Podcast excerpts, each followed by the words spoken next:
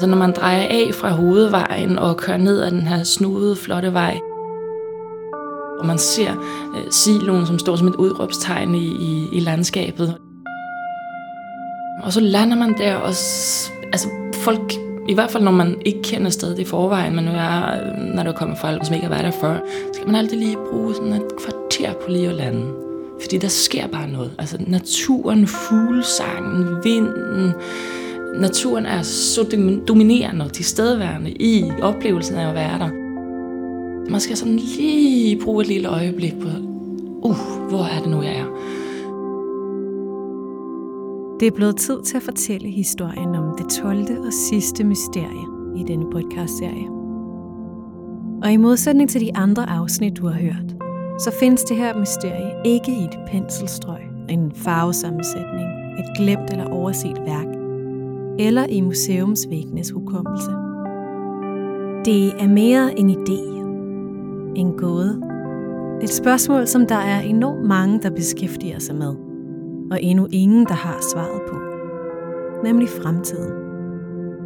Museets rolle består jo egentlig i at se tilbage, at passe godt på fortiden og bevare den for eftertiden.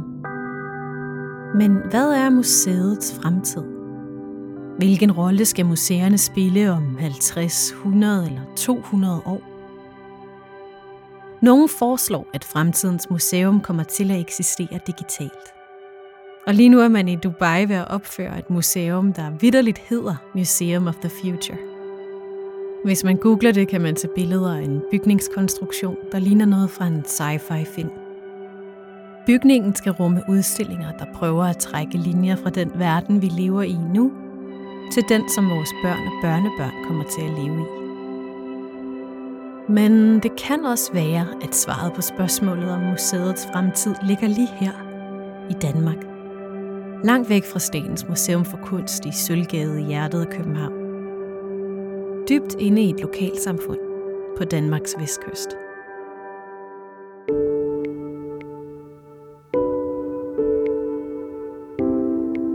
Du lytter til Mysterier fra Museet. En podcastserie produceret af Astrid Hald og af mig, Christine Rønløv, fra Statens Museum for Kunst. Og i dette sidste afsnit, der skal der lyde en ganske særlig tak til Statens Kunstfond, som har gjort det muligt at lave den her podcastserie.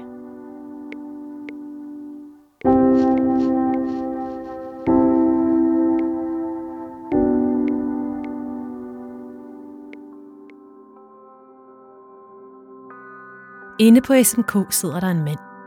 Han hedder Mikkel Bøgh, og han er museets direktør. Hvis du har hørt flere afsnit af den her serie, så har du måske hørt hans stemme før. Han var nemlig med i afsnit nummer 2 om de uægte Rembrandt-malerier. Jeg hedder Mikkel Bøgh. Jeg er direktør for Statens Museum for Kunst. Når man er direktør på et museum, så skal man selvfølgelig tænke over museets udvikling, dets fremtid. Eller bare fremtiden i det hele taget.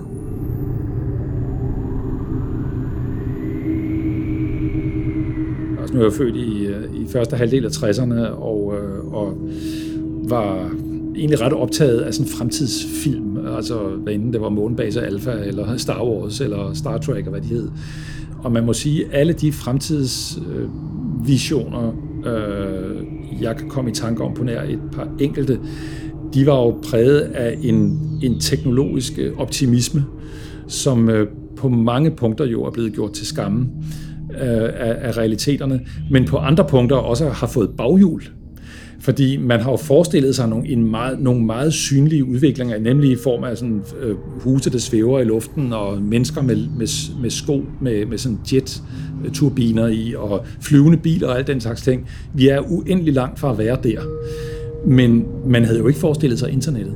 Og den revolution, det har afstedkommet, er jo langt, langt større end noget flyvende hus eller nogen flyvende sko havde kunnet bringe os. Altså det var jo bare ligesom, man har tænkt fremtiden som en forlængelse af det, man allerede kendte. Bare noget, der gik lidt hurtigere og var lidt smartere. Men man har ikke tænkt, altså i det, jeg i hvert fald lige kan komme i tanke om, fremtiden som noget, ligesom vi slet ikke har fantasi til at forestille os. Fremtiden kan man gisne om, men typisk har man slet ikke brikker nok af puslespillet til at se den for sig, før den natter. Og med det sagt, så efterlader vi lige Mikkel Bøgh på hans kontor et øjeblik. Vi kommer tilbage til ham og til det med fremtiden. Men først skal vi et par år tilbage i fortiden. Den historie, du skal høre, den begynder med en idé. En idé, der opstod for 5 år siden. Langt væk fra Mikkel Bøghs kontor på Sølvgade. Ideen opstod i hovedet på ham her. Kan jeg få dig til at præsentere dig selv? Ja, det kan du sagtens. Jeg hedder Ole Ries, og jeg er tidligere turistchef i Thy gennem 10 år.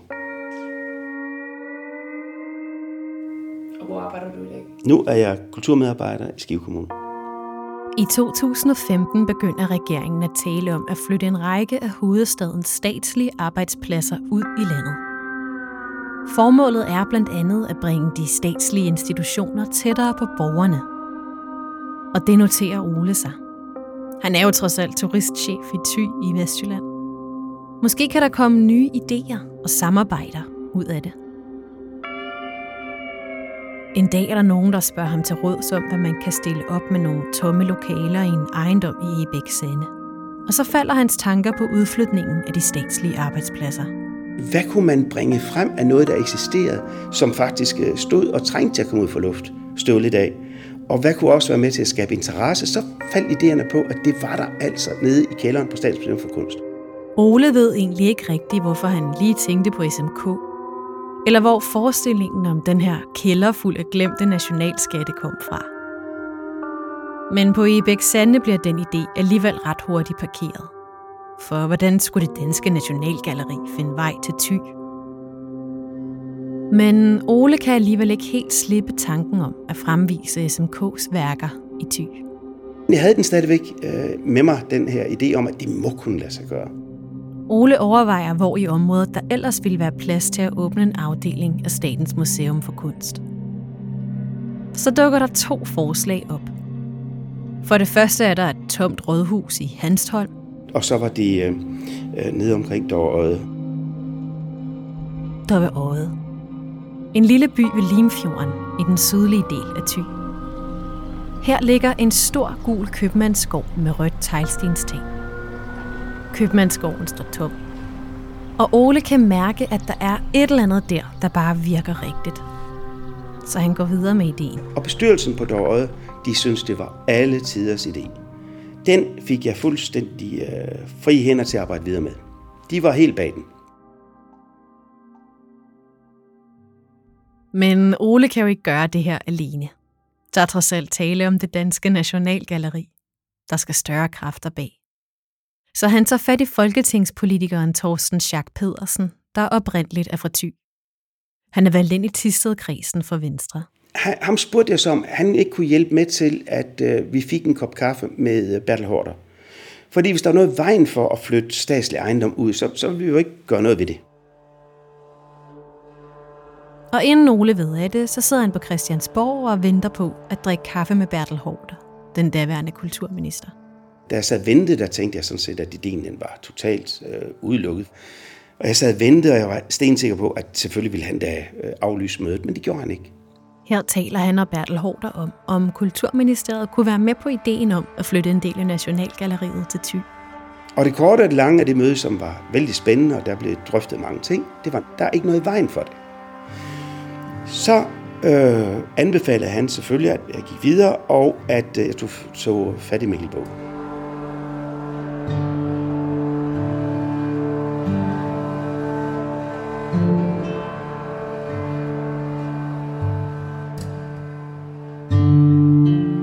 Ole får grønt lys til at tale med Mikkel Bøgh, direktøren for SMK. Men nyheden om Oles idé er løbet foran ham og direkte ind på museet. Der skete jo det sjove, som jeg aldrig har prøvet før.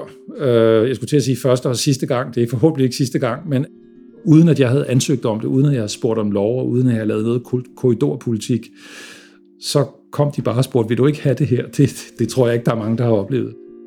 Mikkel Bøgh bliver spurgt, om SMK ikke kunne tænke sig at åbne en filial i Thy.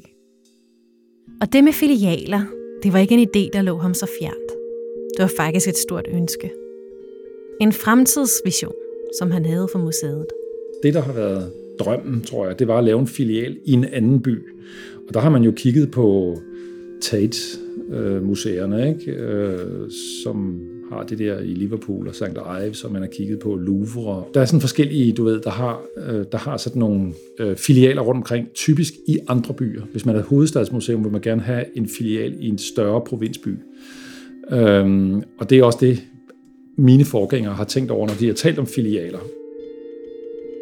Da Mikkel Bøgh hører, at der kunne være mulighed for at åbne en filial i Thy, vurderer han, at det første skridt er at tjekke, om købmandsgården overhovedet opfylder betingelserne for at rumme SMK's kunst. Min daværende driftschef, han havde nogle ærner over på den egen, altså på Vestkysten et eller andet sted, og så spurgte jeg, om man ikke lige kunne lægge vejen ind forbi.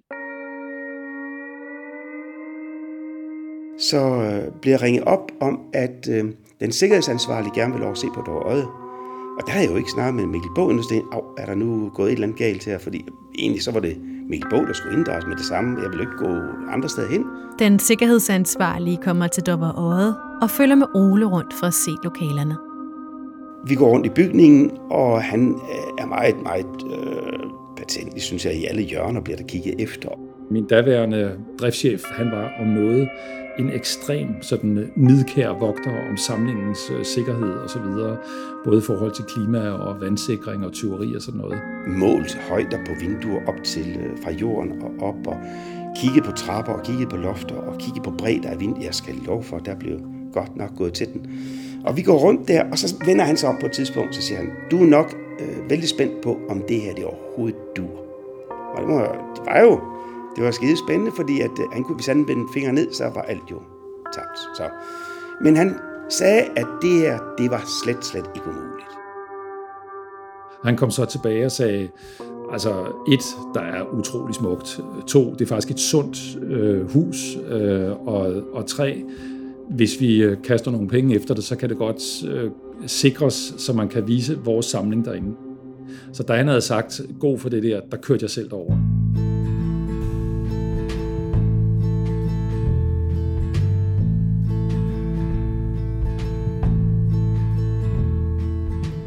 Det var jo faktisk stjernevildt jo, at der sådan i alle led var opbakning. Og der trækker Ole sig ud af projektet og lader ideen vokse, som et samarbejde mellem SMK og Thisted Kommune. Og så har jeg kun fulgt det fra sidelinjen siden.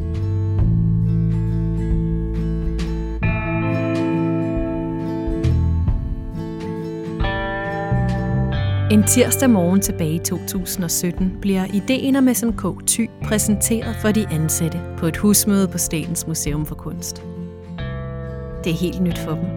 Der er ikke nogen, der har en relation til Thy i forvejen. Og ingen har prøvet at samarbejde mellem staten og kommunen på den her måde. Der blev vist nogle billeder af købmandsgården, og jeg tænkte bare wow. Blandt de ansatte til husmødet sidder Emilia. Hun er på det her tidspunkt studentermedhjælper på SMK. Og ved at færdiggøre sit speciale. Så jeg tænkte bare, at det der, det bliver nødt til at høre mere om. Så går der et par måneder, hvor Emilia holder en række møder, blandt andet med Berit Larsen, som er leder af filialprojektet på det tidspunkt. Hvorfor var det, du tænkte wow, da du første gang hørte om det? Det var beliggenheden og stedet. De der billeder, som både var taget fra siloen, som er 42 meter høj, men også fra bakken og ude fra vandet. Jeg tænkte, at hvad er det her for et sted? Altså, det findes det. Det var sådan en rigtig lille smørhul, som ligger og hygger sig der lige op af Limfjorden. Men så var det lige så meget det her med at bygge noget nyt op. Fordi altså, SMK er en gammel institution, og en gang imellem, så kan det hedde sådan lidt, jamen det plejer vi ikke at gøre, og nu skal vi gøre det, som vi normalt gør. Men det her, det var helt nyt. Emilia får afleveret sit speciale, og så får hun jobbet som kunstformidler på SMK Thy. Over en 4-årig periode er Statens Museum for Kunst blevet bevilget 1,5 millioner om året til at etablere sig på købmandsgården i Thy. Ole havde gjort sig sine tanker om, hvad en filial af Statens Museum for Kunst skulle i Thy.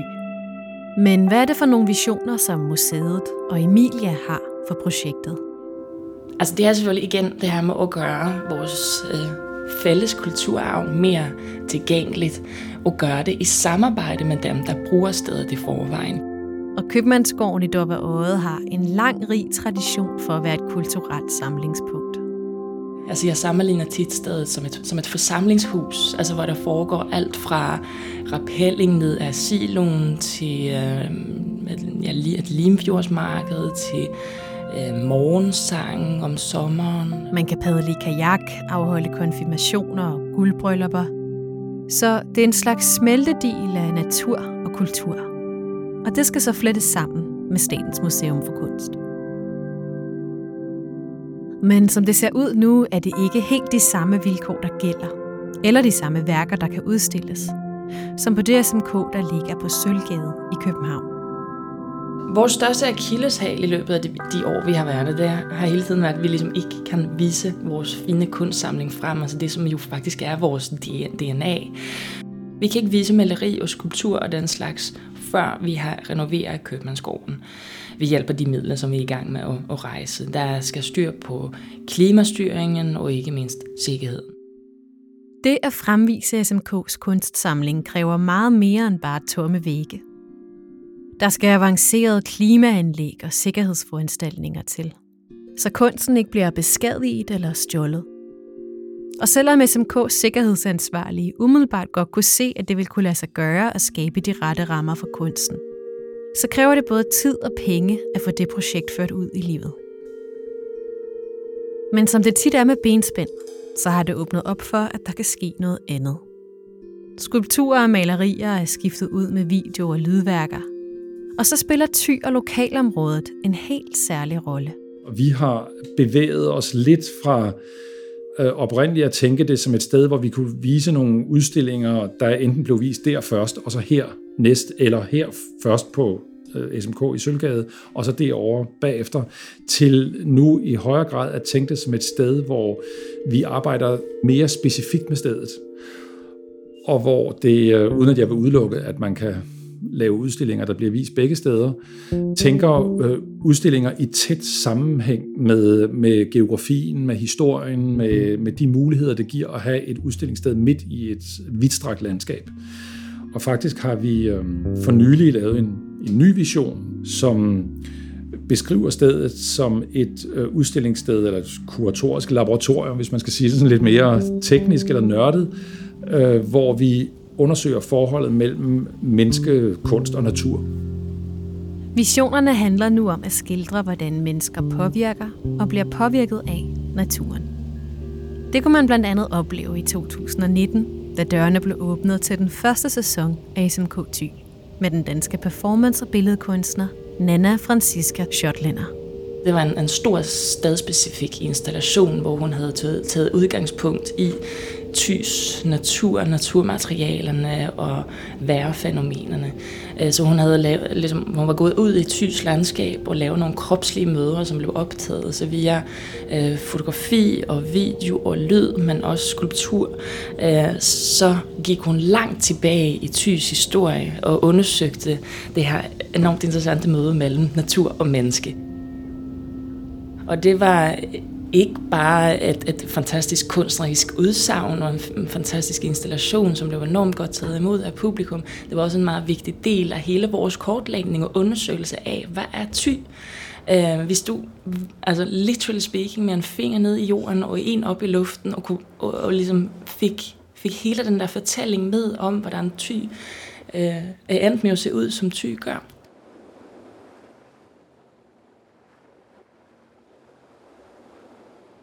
En ting, der adskiller sig fra museet i Sølvgade, det er den her lokale forankring. Museet har et stærkt samarbejde med de lokale tyboere, og der er blandt andet blevet etableret et hold af lokale frivillige, der hjælper til med at hænge plakater op og passe urterne i baghaven. Der er et håndværkerhold, der hjælper til, når der skal opsættes udstillinger. Og så er der et andet hold, der står for at hejse og sænke flaget på toppen af den gamle kornsilo, der står i midten af Købmandsgården. På flagholdet finder man blandt andet Jens Munksko. Jens? goddag. Det er mig. Hej. Eller, du får lige sådan et imødekommende vink. Husk, det tog lidt længere tid. Det gør ikke noget. Min kone må ikke køre bil, for hun er blevet hofteopereret. Det er derfor, jeg sådan er nødt til lige at tage mig af hende. Jamen selvfølgelig. Jens har været sognepræst i Hurup i 25 år og provst i Sydthy i 22,5 år. Han er godt nok pensioneret nu, men vikarierer som deltidspræst i Tilsted Sov. Og så har han tilbudt Astrid en omvisning i Sydthy fra passagersædet i sin bil. Hvor lang tid har du? Jamen, jeg skal jo først hjem i morgen, kan man sige. Så jeg har, jeg har nogle timer i hvert fald. Jeg har 3 timer. Du har, ja. Jeg skal være her 4:45, fordi jeg er frivillig flagmand på Købmandsgården og skal tage flaget ned før klokken 5. Astrid er egentlig taget til Thy for at finde ud af, hvad Doverodde er for et sted. Og hvordan det kan føre SMK ind i fremtiden. Hvad er det for nogle ting, vi skal se? Først skal vi ud til Ida og hente æg. Og hente æg? Men allerførst, så skal vi vide, hvad du er for noget. Ja. Hvorfor i alverden vil du snakke med mig? Det er fordi, jamen jeg er med til at producere den her podcast for SMK, som jo hedder Mysteriet fra Museet. Jeg afbryder dig en gang med det. Der ligger Bøjdum Kirke, som er en lille middelalderkirke. En ud af 25 her i det sydlige Thy, hvor jeg har været provst, det vil sige chef for præster og menighedsråd, og været den, der har økonomiansvaret. Og sådan nogen er der 12-15 stykker, og så er der nogen, der er lidt større, og nogen, der er lidt mindre. Men ligegyldigt hvor vi kommer, så kommer vi forbi sådan en her i landskabet. Det ligner, det har ikke sådan et klassisk kirketårn. Nej, den der, det er den klassiske gamle middelalderkirke med kor mod øst og skib mod vest. Men du kan ikke engang se det her på efter. Og dem ligger der spredt over på Mors, der har de 35, og hernede i Sydthy har vi 25, og oppe i Nordthy, der er der 37. Der er alt for mange. Jenses rundvisning handler ikke ret meget om fremtiden. Til gengæld viser den et lokalsamfund fuld af historier. Det hus, der på den sorte plade der, der står der Chicago. Og det gør der, fordi der var en ung mand her for 80-90 år siden, som tog til Chicago og ville være håndværker. Og det gik ikke så godt, så kom han hjem, og så kaldte han sit hus for Chicago. Så hvis han ikke kan komme til Chicago, så må Chicago komme til ham? Herude bor der en operasanger og en ingeniør. Ole, han har opgivet ingeniørvirksomheden og er blevet vinhandler inde i Urup. Og Peter, han er ansat på Vestjyllands Højskole nede ved Ringkøben. Vi kører frem til verden. Man vil gerne bo der. Så de har købt et nedlagt husmandssted og så bygget en helt ny bolig. Heroppe ligger der en villa. Der skal lige... Nej, det er derhen, hvor han holder. Du skal lige kigge op igennem den hæk, vi kommer til der. Den villa deroppe. Mm. Det er en gammel cirkusdirektørvilla, og det her, det er gamle elefantstaller. Nå. For her havde cirkus Mie, som rejste landet rundt i en hel generation. Og Mie var direktør og boede her om vinteren og havde altså elefantstal her. Umiddelbart får man tanken, at SMK Thy ikke kunne komme længere væk fra museet på Sølvgade i København. Og det er måske lige netop det, der er meningen med det hele. Det gjorde ikke noget, at det var lige netop Doverodde i Thy, som det blev til, i forhold til, at vi nærmest ikke kan komme længere væk fra København, når vi er i Thy. Altså det der med, at der findes selvfølgelig en masse fantastisk kulturel og kunstnerisk aktivitet i forvejen, det er slet ikke det, men der er ikke nogen større institutioner som sådan. Og fordi der er et meget engageret opland, ja, folk bor ikke tæt, men de er parat til at køre langt, kan man se på andre, både på deres musikscener og teaterscener, der er meget livlige i den del af landet. De er parat til at køre langt for at se teaterstykker, høre noget musik, deltage i et foredrag osv. Og det er selvfølgelig også vigtigt for os. Og så en kommune, der er gået ind i det med liv og sjæl.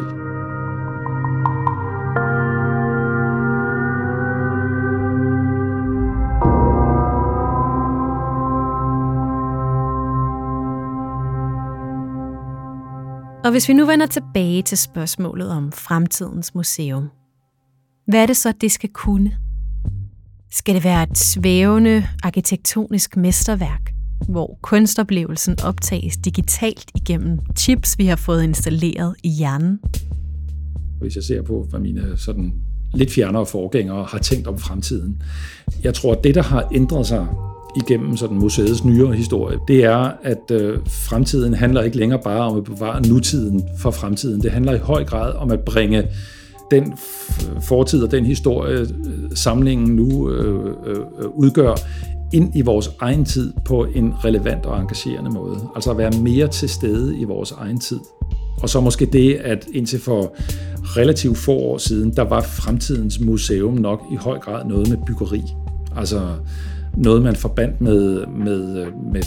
med stort, flot byggeri, og uden at sige, at det er helt passé, det er det jo ikke, fordi der vil stadigvæk være behov for at bygge nye museer, og hvorfor ikke designe dem efter alle kunstens regler, hvis der er nogen, der vil betale for det, så vil jeg bare sige, at det ikke er en del af den primære drøm.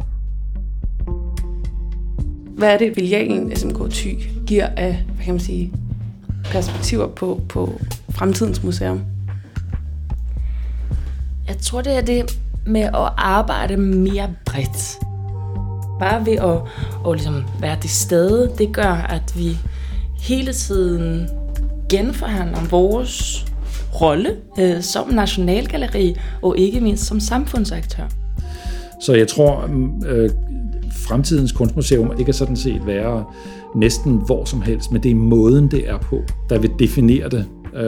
Om det ligger i en gammel lade ude på en mark, eller ligger i en eller anden bygning i en storby, der er tegnet af en af de store stjernearkitekter, det er så i virkeligheden sekundært, med al respekt for, hvad arkitekturen betyder.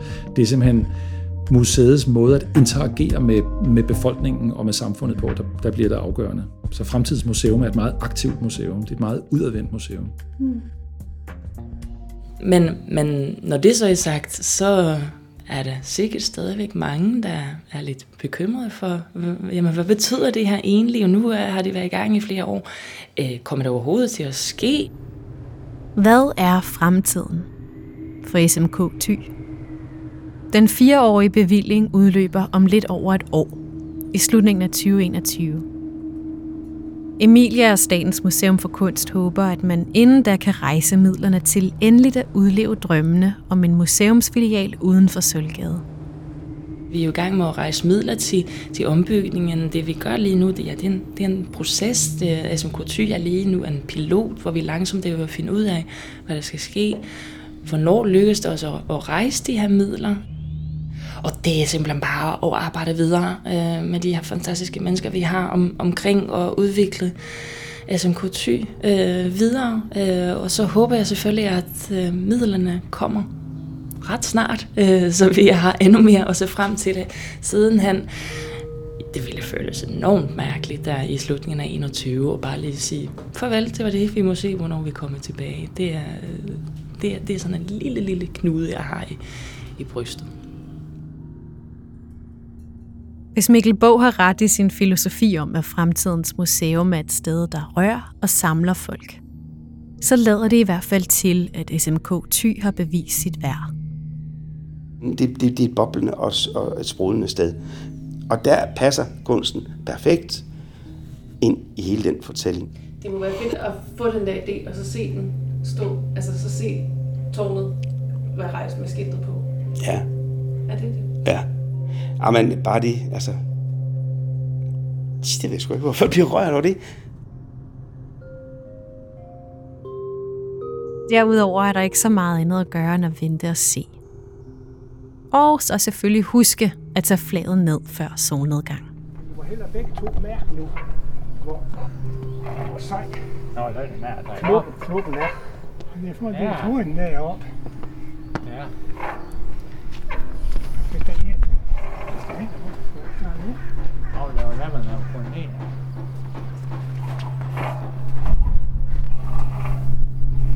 Men jeg har bestilt en ny flagknop. Nå, okay.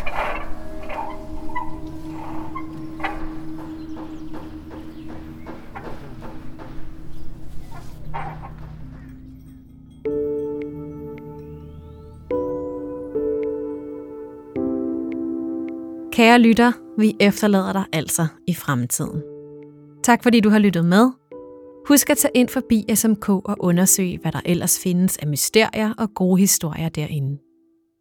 Mysterier fra museet er produceret af Astrid Hald og af mig, Christine Rønløv, med redaktionel hjælp fra Daniel Schmidt og Jonas Heide Schmidt. Musikken er komponeret af David Rønløv og Blue Dot Sessions. Endnu en gang tak til Statens Kunstfond.